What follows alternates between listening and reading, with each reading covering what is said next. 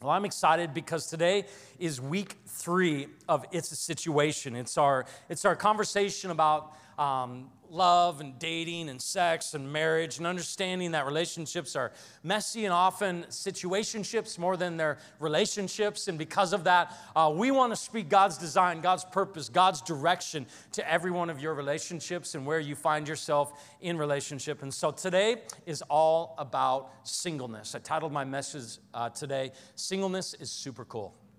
Sound good? You're going to write that down. You're like, I am holding on to that one, Richie. That's so helpful. Uh, Singleness is, is interesting because it's, um, there's kind of a stigma around singleness, and some of you feel this. Some of you feel maybe um, um, judgment or looked at in weird ways. Um, and, and, and, I hate that about us as people. I hate that we have judgment and that we have a critique of each other's lives. And so, my hope is that today uh, I'm going to, by God's word and God's grace, I believe that God wants to elevate um, singleness to its proper place within our relational setting that it wouldn't be something that's down here or sideline or um, looked down upon, but it's something that God has really designed so many of us for. And so I'm excited. If you're single in the room today, this message is for you. If you're not single, I believe that God wants to speak to you today about this whole conversation and use you in this conversation. So, would you open your Bible to 1 Corinthians chapter 7 is where we're going to be today. Uh, if you've got a real paper Bible, I'd love to hear those pages turn in. If you need to find the uh, table of contents, now you're turning it loudly. Way to go. I appreciate that. uh, if you need to look at table of contents, that's great. If you need a Bible app, we'll have stuff on the screen here in a moment. 1 Corinthians chapter 7. We'll dive into it. Let's pray before we do. Lord, we look to you now and we ask you to speak. I Ask you to move, I ask you to heal, transform. God, work by your word, by your power, by your grace, God, in this time. Uh, we just thank you for this conversation. Thank you for these minutes together, God, and just trusting you to speak and lead in powerful ways. Uh, we love, love you and look to you. In Jesus' name, amen. My men's group is studying the book of James right now. And it's a, an amazing conversation. I don't know if anybody's ever studied the book of James before, but he's pretty hard hitting. He's like straight in your face, doesn't pull a punch, just like throws haymaker after haymaker after haymaker. And uh, James chapter 2, he kicks off that passage with a, with a straightforward rebuke. Um, and I say rebuke because he's getting after people that show partiality, that have judgment and criticism of people and their station in life. And the example that he gives in James chapter 2 is rich and poor. He says, say, say one of you walks into the gathering in the church service who, who has like finely dressed clothes, gold rings, um, clearly is somebody that's got something going on, some success in their life. Who are you? He says to the church, says you would actually seat them up front and give them the place of honor. And uh, why would you make this kind of distinction in your heart or this, this um, judgment in your heart when at the same time there may be somebody who walks into your gathering like this who's poorly dressed, kind of raggedy and kind of struggling. And, and you would go so far as even to make them sit on the floor, kind of in the back or in a place of, of disdain. Like this should not be. When I think about that partiality, that conversation about judgment that James is getting at in, in, that, in that passage, I think that there's some of that in my heart as we come into this conversation about singleness and watching just the separation or the pressure, even that happens in many of our hearts around singleness. Maybe you're recently divorced, and, and the pressure you feel is all the pain of your of your previous marriage and maybe some sort of shame about how you got here and why you're here now. Or maybe maybe as a single person you feel like maybe you're not as as able to get involved or be a part of stuff that's significant or impactful in people's lives. And so you felt a bit of a of a sideline or benching kind of a feel. Others of us that are not single in the room we don't necessarily look down on people that are single but maybe you would admit that you're convinced that your spot in life is the best way to live this life. And I think it's sometimes it's as sneaky and as subtle as that. And, and we find ourselves tripping over this all the time.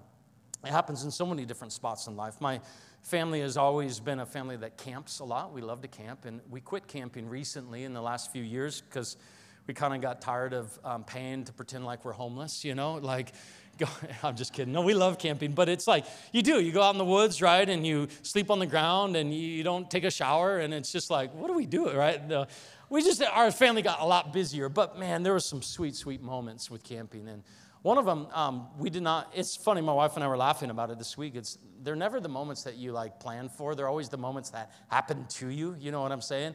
And this one particular camp trip just was out of control from the very beginning. We were with some friends up at a lake, and it was super beautiful, but I mean, like right away at the beginning of the camp trip, like our cooler full of food just like completely fell on the ground, and all the ice and all the food rolls down this hill covered with dirt. We're trying to scoop dirty ice back into our cooler to make it somehow work for the entire weekend worth of food, right? It's cleaning off all the all the stuff. It's just not working. We get to the beach and we're swimming and it's super fun, and then this huge windstorm comes in, and my buddy's out swimming and uh, as he's out swimming in these huge, like four foot waves, like it's an amazing, crazy freak windstorm, he started waving at us from out there. Like he's like 100 yards out there and he's waving at us. So we were waving back. he keeps waving. And pretty soon, um, my wife and his wife are sitting over there and they kind of look at me like, like a little bit of concern. And then pretty soon we start hearing, help. oh, he's not just waving, he's actually asking for help. And so, you know, I run in and you know, bring him back to shore, and his kids still love me to this day because I saved their dad's life. And uh, it was, yeah. Then Ruby, she's 16 now, but we were trying to put her down for a nap. She was maybe two or three at the time, and um, all the tent poles snap, you know, because we're tent camping at this point because of the crazy wind gusts and the whole tent like rolls up on her. She's literally rolling down the beach inside the tent like as we're we're trying to figure out like it just was a disaster from the beginning. I remember we kind of collected ourselves threw the tent in the garbage. We're like let's go home. We called it after six hours like great camping trip right and we rolled into town and we got to McDonald's because we wanted to, I don't know what we wanted to do, get ice cream or something, just like put some, some salve on the wounds of, of camping. And uh, we got to McDonald's and we walked in there and it just felt like, what in the world just happened? We walked in and it was like our hair was all plastered over, our teeth were filled with dirt, you know. We were like, we just survived Armageddon, you know? And like, all these people are just in there munching their Big Macs. Like nothing in the world has gone wrong. And I remember just feeling this huge disconnect. Like, do people know what we just survived? Like, do you know where we've been? How are you just eating French fries? Right? Like, it was just like, like the sense of disconnect. And I think that that's part of what I want to get at today is I don't want to have any of that kind of disconnect in our hearts when it comes to the difference between marriage and single and dating, engagement, all these different spots that we find ourselves relationally. I don't want to have us uh, with a hierarchy of this is better and good and bad and worse and whatever. I want to get to a place where we can really level the playing field and see, like, wow, God's called us to all different places in relationship. And just because we've experienced relationship one way doesn't mean that's the best way just because our spot is what we really like and what we prefer and what we feel called to. Maybe not everybody feels called to that and feels like that's the best spot, and so that's okay. 1 Corinthians chapter 7.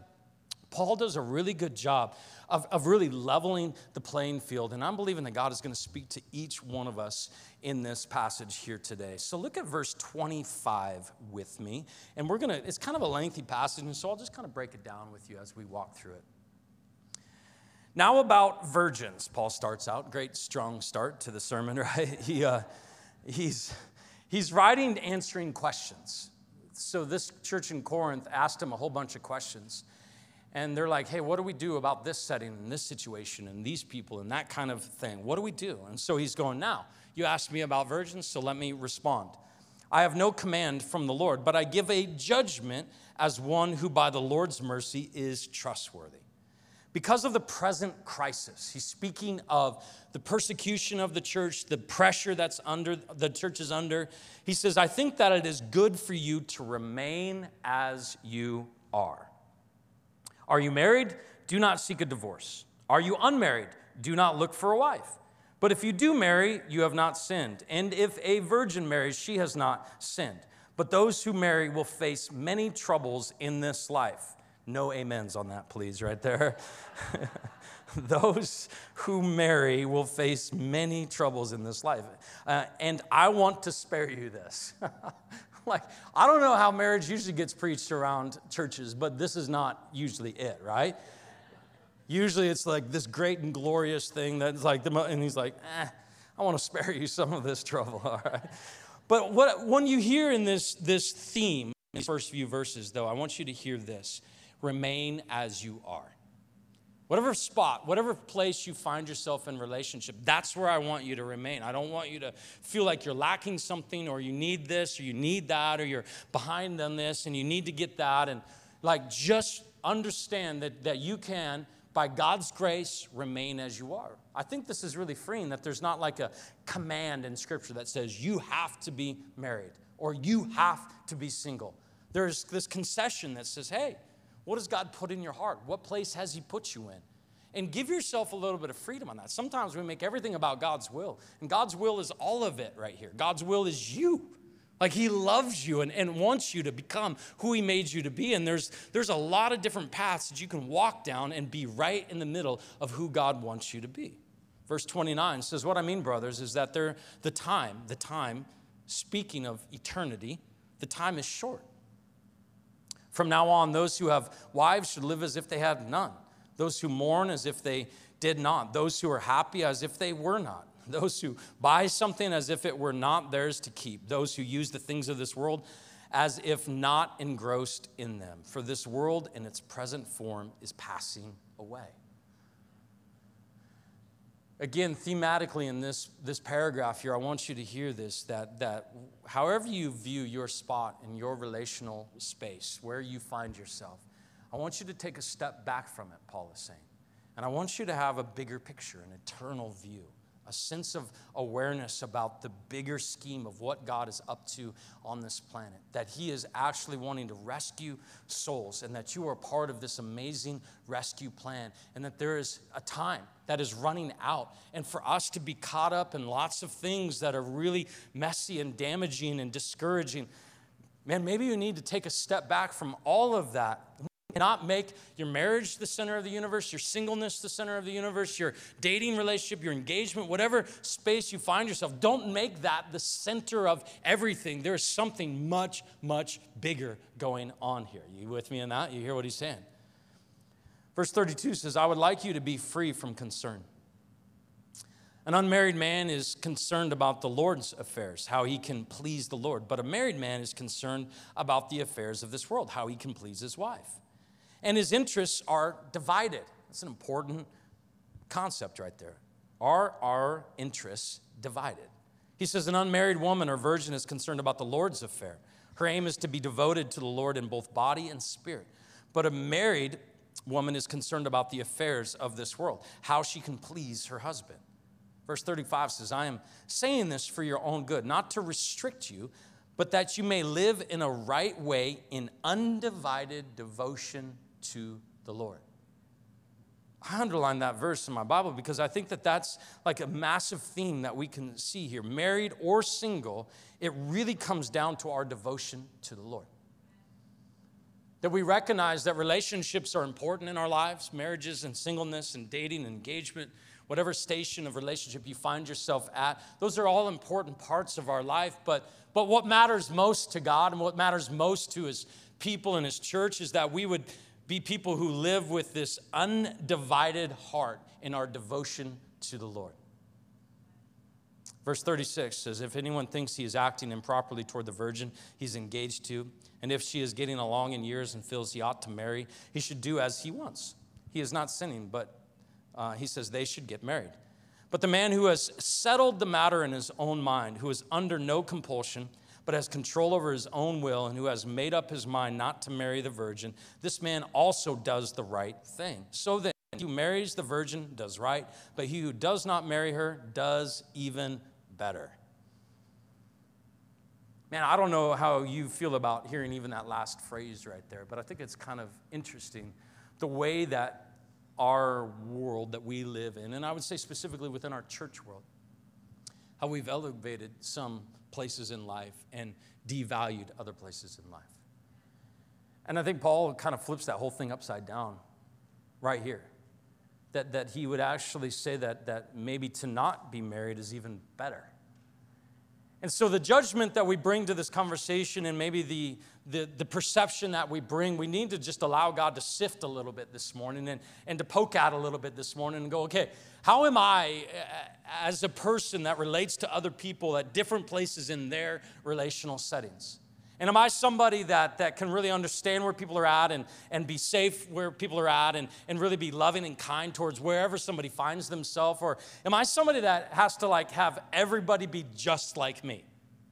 And, and, and kind of critique others that don't look like me and don't act the way I act and don't have the same spot in life that I have. And so, man, I, I love this conversation because it just kind of helps us to filter our hearts a little bit and go, all right, let's, let's talk about singleness for a second. And let's talk about it in a good way, not in a awkward, weird way or, you know, this is better or that's better. Let's just talk about it in an honest way together today. Singleness and, and marriage, but I would say let's, let's talk specifically to singles in the room today, people that are really at that spot. And however you find yourself single, that's not really the discussion today. If Paul is saying through this passage, you need to learn to remain as you are, if he's saying that, that this is something that you really need to settle your heart and your mind on, then that's really the encouragement that I see massively thematically in this passage today is that wherever you find yourself, contentment is crucial. It's the first theme that I really want you to hold on to today. That contentment is crucial. Wherever you find yourself in relationship, that God has you there for a reason. That this is a season that God is working, moving, speaking, leading. I know I struggle with this all the time that I find the season I'm in is not really a good season. And so I can't wait to get to the next season. And so I'm going to do everything I can to get out of this season and get. And sometimes this is how some of us are going after marriage. As a single person, you're going after marriage to just get done with singleness. You're not actually going after marriage because you feel called to it. You just feel the pressure of singleness and maybe the loneliness or maybe some of the things that have kind of um, rolled around in your heart and you're just running away from that. You're not actually looking to marriage. Some of you have come out of divorce and that's all you can think about is maybe the, the pain of the last marriage will be over if I just go get married again. And again, it's not content at all. You just find yourself running from something to try to find a better life. And that's my encouragement from this passage. No, no, no, no. Let's not be like that as a people. Like, let's actually learn contentment that the place that we are is a really good place. That God has us here. He's to speak to us here. He's to shape us here. He's to refine us here. He's to love us and lead us here, and that He has purpose for us right here. Does God want to take us from one season to another? Potentially, absolutely. Some of you feel called by God to be single, and that is going to be the way that you are for this entire life, and that is amazing. Growing in contentment does not mean you are not ambitious or not, not forward thinking or not you know, driven or whatever kind of bad stigma might be on contentment. Man, this is a place of godliness where you can rest in your soul that God is good and that He loves you and that He has plans and purposes that He's working out for your life and that He has something so much more in mind than you could ever scramble up on your own, in your own doing, in your own strength. I love what Paul says the man who has settled this matter in his own mind, verse 37. That's, that's what I, I think I'm encouraging us to, is to settle this matter in our minds. That says, you know what, Lord? Where I am is where you have me. And I'm making a decision today to make the most of this place that you have put me. To not wish that it was the way it used to be or not hope for it to be better in another day, but to be really right here in this space, content with who you've called me to be and where you've put me. To remain as I am. I think that this is a settling of your mind is not just like a one time thing, it's a constant prayer filled posture that says, Lord, this is where you have me. What are you doing in me? What do you want to work out? What steps of obedience are you calling me to? That there's kind of a releasing of control of where we find ourselves and, and trusting that God is going to lead us. It's a time, contentment is a time of pressing into discerning God's leading, His voice, His, his, um, his grace in your life in new and more intimate, intimate ways. For you to settle this in your mind is constantly pressing in to Jesus, trying to understand His voice, His leading, His priorities for your life. Here's some of the things that kill contentment. Would, one would be absolutely comparison. Well, their life seems way more happy or way more fulfilled or way more fun than my life or their life seems way worse. I would never get married. Did you see that? You know, like, like we could do comparison both ways. Some of you, you've ran from marriage your entire life because of the pain that was caused by your parents and how their divorce went and how their brokenness went. That's not, a, that's not contentment. Some of us, we've, we've justified kind of our spot and our, our conviction based on really unhealthy things. And I would encourage you about that. Don't settle based on an assumption. Settle your heart based on the leadership of the Spirit of God inside you.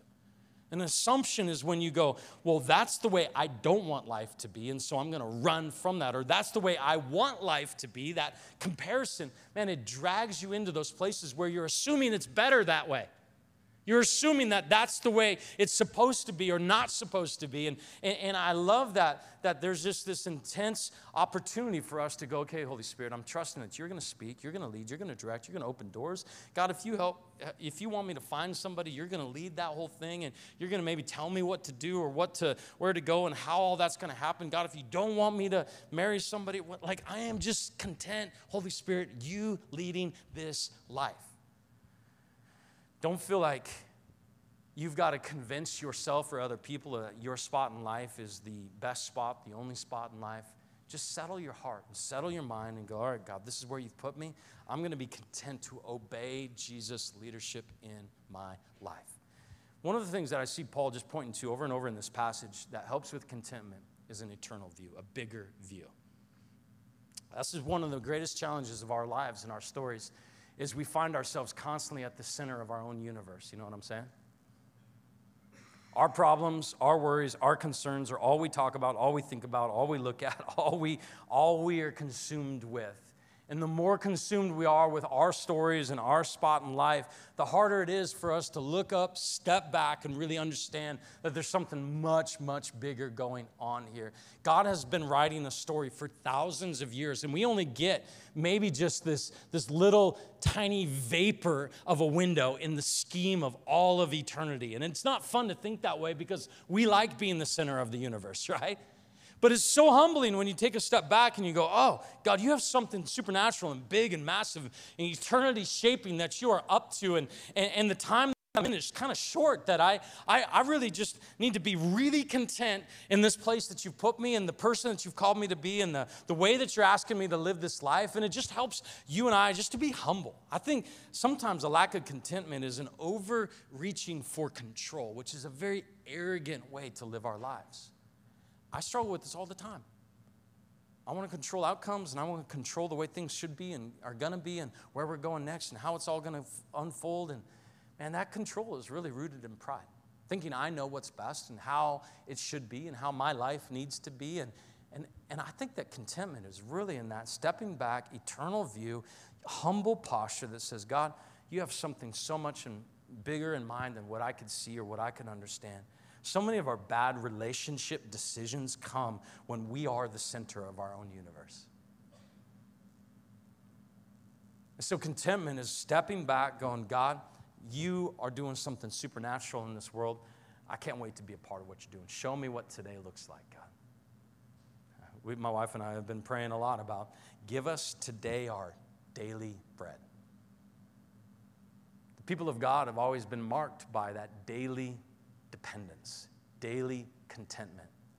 The people of God have never been marked by their great 10 year strategies.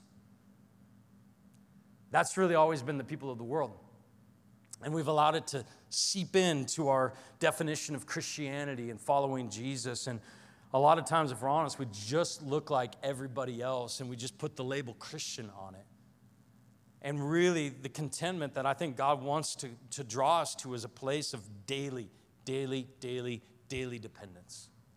I know that's hard to hear, and it's hard for me to even say out loud because I would much rather it be another way. But I think that when I look at the whole of Scripture, this is clearly a theme that people of God have always struggled with. And it's something that you and I need to press into and understand. Why is it that I'm so lacking contentment? Where is that comparison coming from? Where is that struggle coming from? God, would you build a contentment in my heart? The second theme that I see in this passage that I want you to get today one is contentment is, cr- is crucial, critical. The second one is this whole and holy. Whole in the sense that, that you, where you are in your relationship with God, you are whole, you are complete, you are good. God loves you, God's called you by name, He has purpose for you, He sent His Son to die for you. That He doesn't look at your life and, and, and, and all of your decisions and go, man, what a disappointment. No, no, no. The God of the universe said, you know what? You are worth to me you are worth dying for. And so I'm going to send my son to die in your place. Like, like for you to recognize that the God of the universe loves you right where you are for who you are and has accepted you, adopted you into his family, and now he is wanting to shape you for his purposes. You are on a journey of transformation powered by the Spirit of God inside of you. For you and I to look at relationship as a place to get whole, to get our needs and our fulfillment and our satisfaction is one of the great tragedies of relationship because no human being was ever designed to fulfill you. Not a ton of amens on that one, but I want you to I want you to hold on to this because this is where so much strife comes from. Is we're trying to make that person meet our needs, fulfill us, satisfy our souls. That spouse was never designed to satisfy your soul that future potential spouse that you're dreaming of one day was never designed to satisfy your soul. They're human, they're just like you, frail and flawed. And, and as humans, do we need each other? Absolutely. Do we need relationship with each other? Yes. Is it amazing? Yes. Is it fulfilling? Yes. It's all those things. But when you are not whole in your relationship with God, that hole, that gap that is created there is just like a sucking vacuum and we're looking in all these places to all these people to try to get these needs met. And we find ourselves doing damage to our own souls, our own minds, our own hearts. We find ourselves wandering through this life trying to find something to fill this gap inside of us when the God of the universe is going, No, no, no, I made you and I know exactly how to fill that hole inside you. And I have come to make you whole, to make you complete, to make you satisfied, to make you who I've made you and designed you to be. And so the, the call here on, on, on wholeness is to go, God, I need you to be my satisfaction. Whatever happens in this life, however relationships go, God, you are the satisfaction of this soul. You and you alone, Jesus. When you are whole, you're much more free. You're much more joyful. You're much more fun to be around. You're much more filled with God's grace and God's Spirit and God's love. When you know whose you are, that God loves you and sent His Son for you, the satisfaction in your soul is noticeable. But the other piece of this is holy. And you notice the spelling of holy, it's not H O L Y, it's W H. It's this sense of devotion, fully, holy, devoted to the things of God. As a single person in the room, this is your blessing, this is your grace in this world, is that you have an opportunity to be more wholly devoted to the things of God. What a gift. That you, you are freer from distraction. You have greater and greater opportunity to dedicate yourself to the work of God, the kingdom of God, the grace of God, the goodness of God, that you can actually be more and more impactful for the things of God. That's kind of why Paul is saying this is actually better because he has this big picture in mind. Like married unmarried whatever. Like we're all going to heaven and then and, and, and like what matters most is that people are actually going to be going to heaven as well. That the broken and, and the lost and the hurting of our city are actually going to be rescued out of hell and, and, and set free to become who god made them to be. And like if you could be more wholly devoted to the things of god what a gift!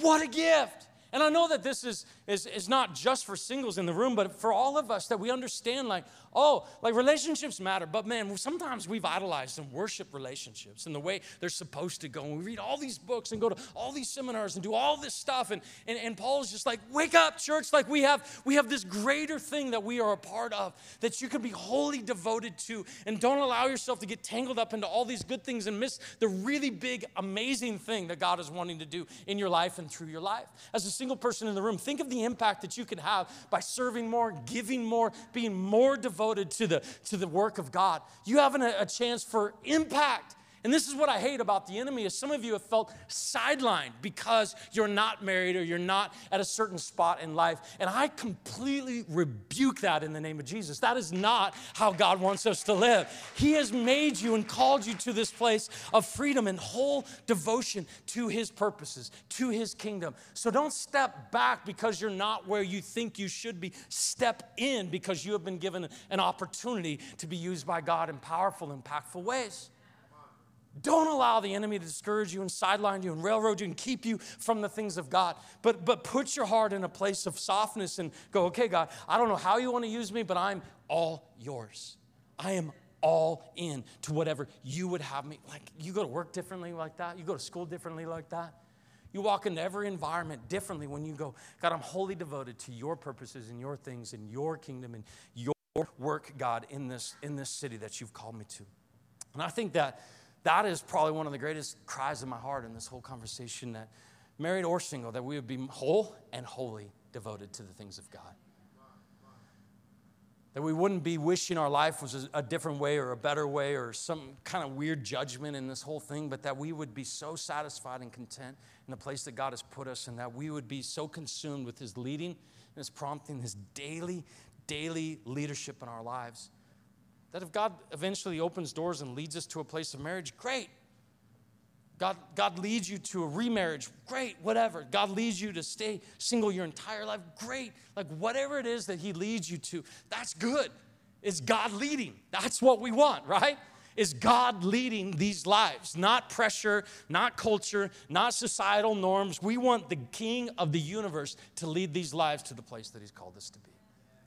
That's my hope for every one of us is that we would recognize all right, if I'm single and I'm a part of Reallife, here's what I hope you hear is that we bless you and we celebrate you in the name of Jesus. That you are called by God, you're gifted by God, you're a part of this church in amazing and fruitful ways. And my invitation to you is to become more impactful, become more a part of what God is doing around you, become more content in the season that you find yourself. And I pray if you do have this longing to be married in the room and you're single or divorced, however you find yourself, that you would that you would walk towards that and God would open those doors. And I just pray blessing and, and grace on that season of, of God leading you into that next marriage. And I am I am so excited about that, that God would fulfill that desire in you. And I, I think as a church, there's an opportunity for us to just grow and our grace and our compassion, our awareness of where people find themselves in life. To not be those people that just kind of have our heads down and think our place in life is the only place in life. But there's a lot of people around you sitting right here that are all kinds of different spots in life. We have an opportunity to grow in our compassion, our awareness, our mercy, our ability to see people where they're at and value where people find themselves and lead them, love them right where they're at was thinking about this whole conversation and just want so much for all of us to be a people who are whole and wholly devoted to Jesus. I want to pray for you today. Would you stand to your feet with me today? Just close your eyes. Allow this to be a, a special moment right now. Don't um, just pack up and move on with your day. I really believe that God wants to meet us in this spot thinking of people in the room right now that have not yet said yes to Jesus, period. You have not received his love and his mercy and his grace, and you find yourself distant from God.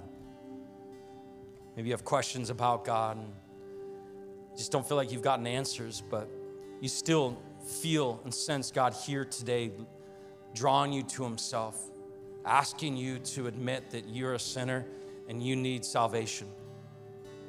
If you're at a spot today where you just recognize this and you're ready to turn your heart to Jesus, to surrender to Him, I just want you to put your hand in the air all over this room. Everybody's eyes are closed. It's just a chance for you to just admit before God, God, I need a Savior. I turn from my sinful ways and I turn to you wholeheartedly, God. I turn from the life of trying to make it work on my own, God, and I just surrender. I need you, Jesus. I need your spirit inside me. Thank you for forgiving me of my sins. Thank you for cleansing me. And thank you, God, for giving me your spirit as a gift inside of me to power, empower me for this life that you've called me to. God, thank you for every soul being saved in this room right now, Jesus. God, thank you for every heart that's beginning to believe. Some of you have really struggled in your singleness and you found yourself lacking contentment. And God has been speaking to you today. I won't just say singles, anybody in the room that's lacking contentment. You would just put your hand in the air and you just say, God, I need to be content. Show me what it looks like to live daily bread. Just put your hand in the air all over this place, Lord. You see every hand, every, every heart that's honest before you, just saying, God, I need you to help me become content in the place in life that I am. Jesus, I pray that your grace would pour out on every soul that's here in the place of honesty, God. Every one of us that just saying, God, I need you. Grow this contentment in me, Lord. Speak, direct, lead every step of the way, God. Forgive me for running ahead and disconnecting and doing my own thing. Holy Spirit, I just invite you to, to bring me back to center and to hear your voice and to discern your leading in, in my life, God. Make us a people who are filled with your peace that surpasses all understanding because, God, you are in control. These souls are satisfied in you, God. We don't need something else or some other spot, God, to satisfy us. It's you and you alone, Jesus. And lastly, I just think of anybody in the room that just said, Man, I have not been wholly devoted to Jesus. My life has been consumed with me, my issues, my fears, my worries, my pains. And God's just lifted my head today to say, hey, there's an eternal thing going on here that I want you to be a part of. And you would just say, honestly, Lord, I need to be wholly devoted to you. Just put your hand in the air today. God, this life is yours. These gifts and these talents, they're yours. These finances, they're yours, God. Everything, Lord, that I've held on to as mine for me and myself, God, I just lay it all before you right now in an honest place of just desperation, Lord, that you would take every bit of this life and make God, something that's for your glory and your purposes, God, that has eternal impact, that has purpose beyond myself, God. This life is yours. I just give it to you now fully, Jesus. You are my King and you are in control of this life, God. Wherever you say to go, I'll go. Whatever you say to do, I'll do, God. I surrender to you and your leadership in this life. Forgive me, God, for holding on so tightly. I just open my hands right now before you, God, surrendering this life, this devotion to you completely, God. We just thank you, Jesus, for raising up, God, raising up people in this place that are wholly devoted to you, Jesus. We honor you, we worship you, and we thank you, God, for your presence today. We love you in Jesus' name. Amen. Can you just put